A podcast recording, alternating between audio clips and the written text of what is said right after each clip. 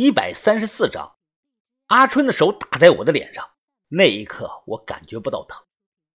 不知道是怎么回事，我反而有一种奇怪的兴奋感，就是阿春越反抗，我就越兴奋。云峰，你干什么？突然身后传来了一声暴喝声，回头一看，于哥脸色铁青，站在不远处。我的手慢慢的松开，起身之后，疯了一样的冲进了树林的深处，头也不回，我想逃离这里。一个人一直的跑，拼了命的跑。一些长着尖刺的树枝划到了我的脸上，感觉到很疼。我一口气跑了好几里地，到了河边，已经彻底的远离了营地。我大口的喘着气，朝自己的脸上扇了一巴掌。扭头看了看周围，我从兜里掏出个小药瓶，就着河水吃了两片药。我看着水中自己的影子发呆，倒影中马真一身的白衣一动不动的站在我的旁边。我使劲的甩甩头，一拳砸在了河面上。水中马真的影子伴随着波纹的扭曲变形，完全的散开。过了几秒钟，随着水面逐渐的平静，它又聚在了一起。耳边突然响起了鼓声，咕隆咕隆，咕隆咕隆。我又模模糊糊的看到了谢启荣，他一身女士的白色羽绒服，手摇着拨浪鼓笑我。啊啊！滚，都滚开！我感觉自己快疯了，或者说是已经疯了。发泄了一阵子，我无力的躺在河边，闭上了眼。再睁开眼时，天色已黑，身上只有一把刀，一个打火机。余外什么都没有。昨晚被猴子抓伤的伤口隐隐的作痛，费力的我爬了起来，又困又饿。我呵呵的笑了，笑着笑着，我大声的唱起了歌，边唱歌边绕着河边踢正步走。春天花开，鸟儿自由自在，我还是在等待。等待我的爱，嘿嘿，我手指着前方，又大声的唱道：“对面的女孩，看过来，看过来，看过来，不要对我不理不睬。”我正大声唱着，突然身前不远处出现了一个人影谁？我努力的睁开眼看，这个黑影自黑暗中向我走来，一步一步是越来越近。我逐渐看清了他那张脸，瞬间我清醒，脸色大变。七月爬是他，我双腿下意识的一步一步的后退。七月爬像鬼一样在河边出现了，他脸上露着淡淡的笑容，看着我：“年轻人啊，我一直在等你。”此刻清醒了，我双手握着刀，紧张的看着他：“你他妈等我干什么？”七月爬神色平淡。等你来到我身边，我需要新的三护法，还差一个人，你最合适。小琴死了，我想要你接替她。照照镜子，看看你现在的样子，年轻人呐，没有回头路了。我了解你，你回不去了。你想杀你兄弟的女人，等你回去，他们会杀了你的。我嘴唇哆嗦着，说不出话来。七月爬微笑着，哈哈，跪下，服从我，我给你想要的一切东西，我也可以让那个女孩回到你的身边。不，不，不可能的，你做不到，不，不可能的，马真已经死了。你不尝试，又怎么知道我做不到呢？人，人死了，他已经死了。人死了，但他的灵魂还没有走。过来看看。他对我招了招手。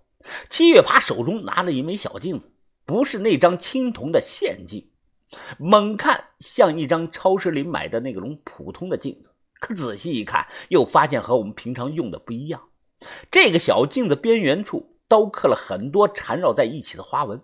突然，我瞪大了眼睛。我看到一个身穿白衣的女人背影，她在镜子里拼命的奔跑，边跑着边紧张的回头看，是马真的脸。她看起来很是惊慌，很是害怕。像是镜子里有个什么可怕的东西在追他。好了，看到了吧？七月爬瞬间将小镜子收走，我嘴唇哆嗦着：“这这不不可能的！这这这，你这是耍什么把戏？把戏？你认为这是把戏吗？”七月爬扶着我的肩膀，他看着我。我能做到的事还有很多，只要你跟随了我，镜子中这个女孩子就是你的了。你可以每天睡着后和她见面，和她做你想做的一切。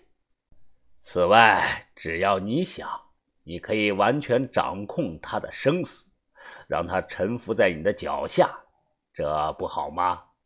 我知道你心里肯定想这么做吧。跪下。她就是你的了，我不受控制，慢慢的跪倒在地，接着我低下头，攥紧了拳头，给给我，哈哈哈哈哈哈！河边雀爬再也忍不住了，他双手张开，放声大笑。就在这个时候，一连几声闷响，这不是拍门声，这是枪声。我缓缓地抬起头来，七月爬仍然保持着双手张开的姿势，他眼神中充满了不解，望着我。这个眼神和当初自伤者死时的眼神几乎是一模一样。他胸前的衣服肉眼可见，逐渐被血浸透了。扑通一声，七月爬倒在了地上，他双眼睁大，眼睛看着天上的明月，在其额头的部位多了个花生米大小的血窟窿。过了有一两分钟，哎，打中了，打中了！嘿，我早就说过我是神枪手嘛！豆芽仔神情激动，扛着一把猎枪从林子里跑了出来，紧跟着的是于哥、阿春他们。我强压着激动，把头，我们干成了！哦，你觉得身体怎么样啊，云峰？我晃了晃头，呃，还好，就是有点头晕。把头拍了拍我，辛苦你了。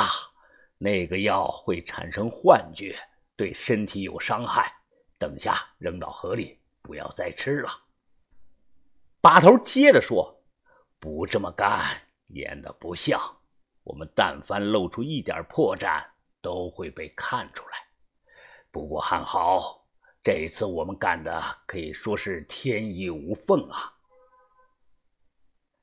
这个时候，阿春笑了：“王把头。”姜还是老的辣呀！我是越来越佩服你的头脑了。阿春又指着我：“小子，别以为就凭你那个小胳膊腿就能掐死我！哎，别说是你，就算是于文斌，我一秒钟都能把他撂倒。”我忙道歉：“哎呀，春姐，你别生气啊！借我十个胆子，我也不敢动你啊！”哼，你知道就好。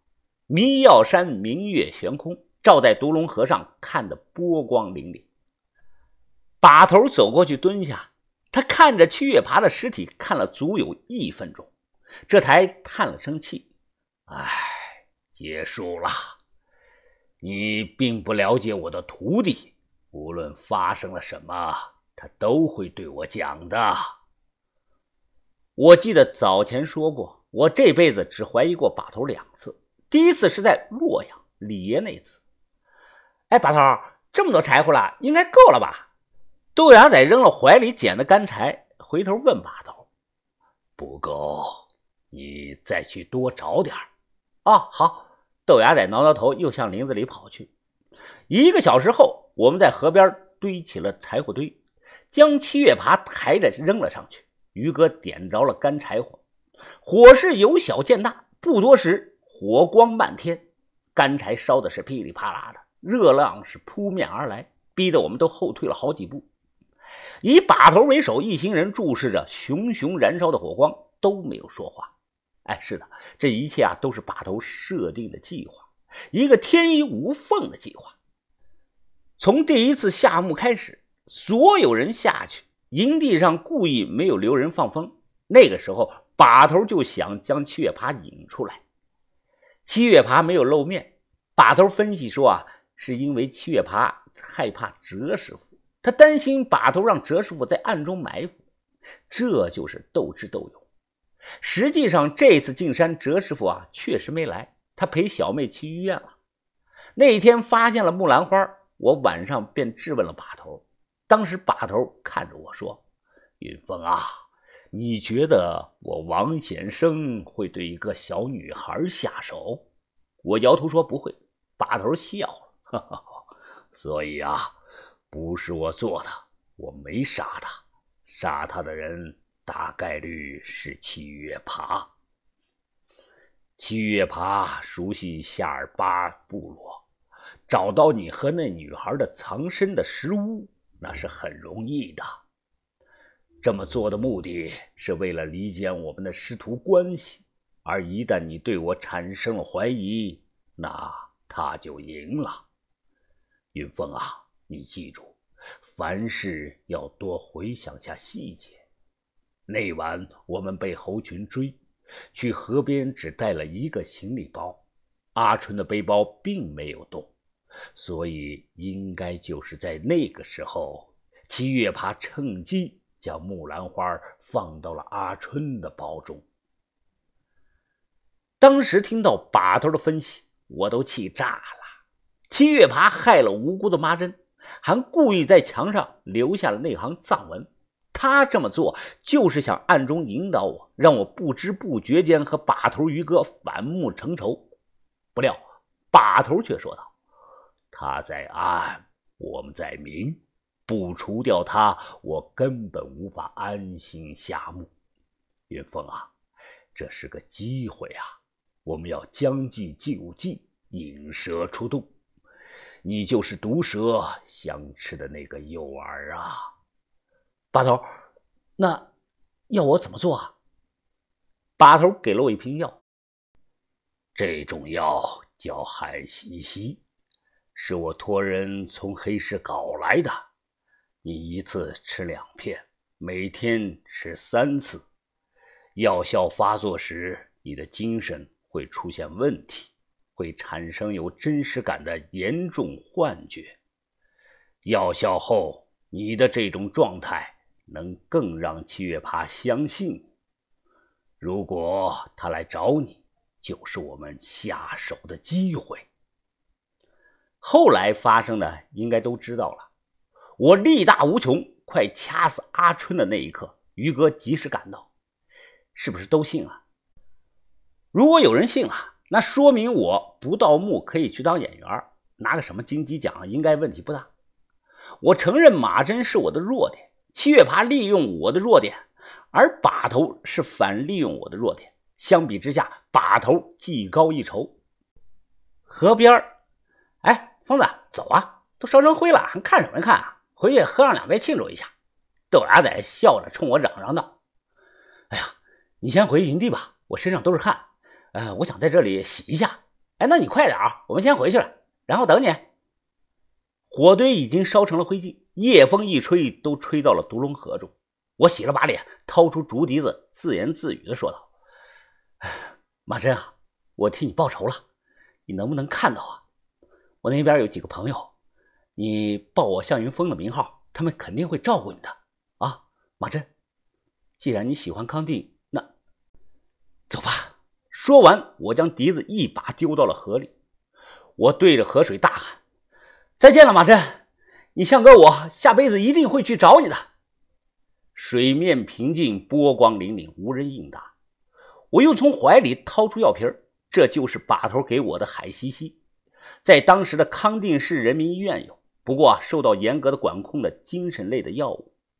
我扬起手，准备把药瓶扔到河里，可看着这个白瓶子。我又慢慢的收回了手，扭头看看周围没人，我倒出来，偷偷的吞了两片。吃完后，我躺在河岸上看着月亮发呆。我攥紧了拳头，有种很奇妙的感觉。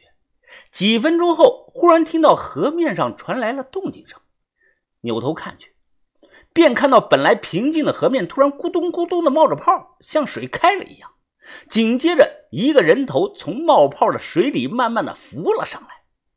是身穿白衣的马珍，他身上都湿透了，长发挡在脸前，双手张开，姿势怪异的向我慢慢的走了过来。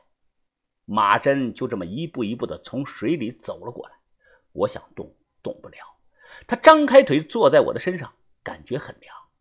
衣裳褪去，马珍闻了我脸一下，我感觉自己下边被抓住了。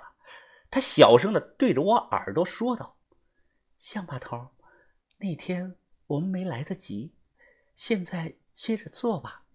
你，你不是马珍，马珍不会叫我乡把头。你是谁？”他一笑，双手慢慢的分开了湿漉漉的长发。我操他妈的，是彪哥！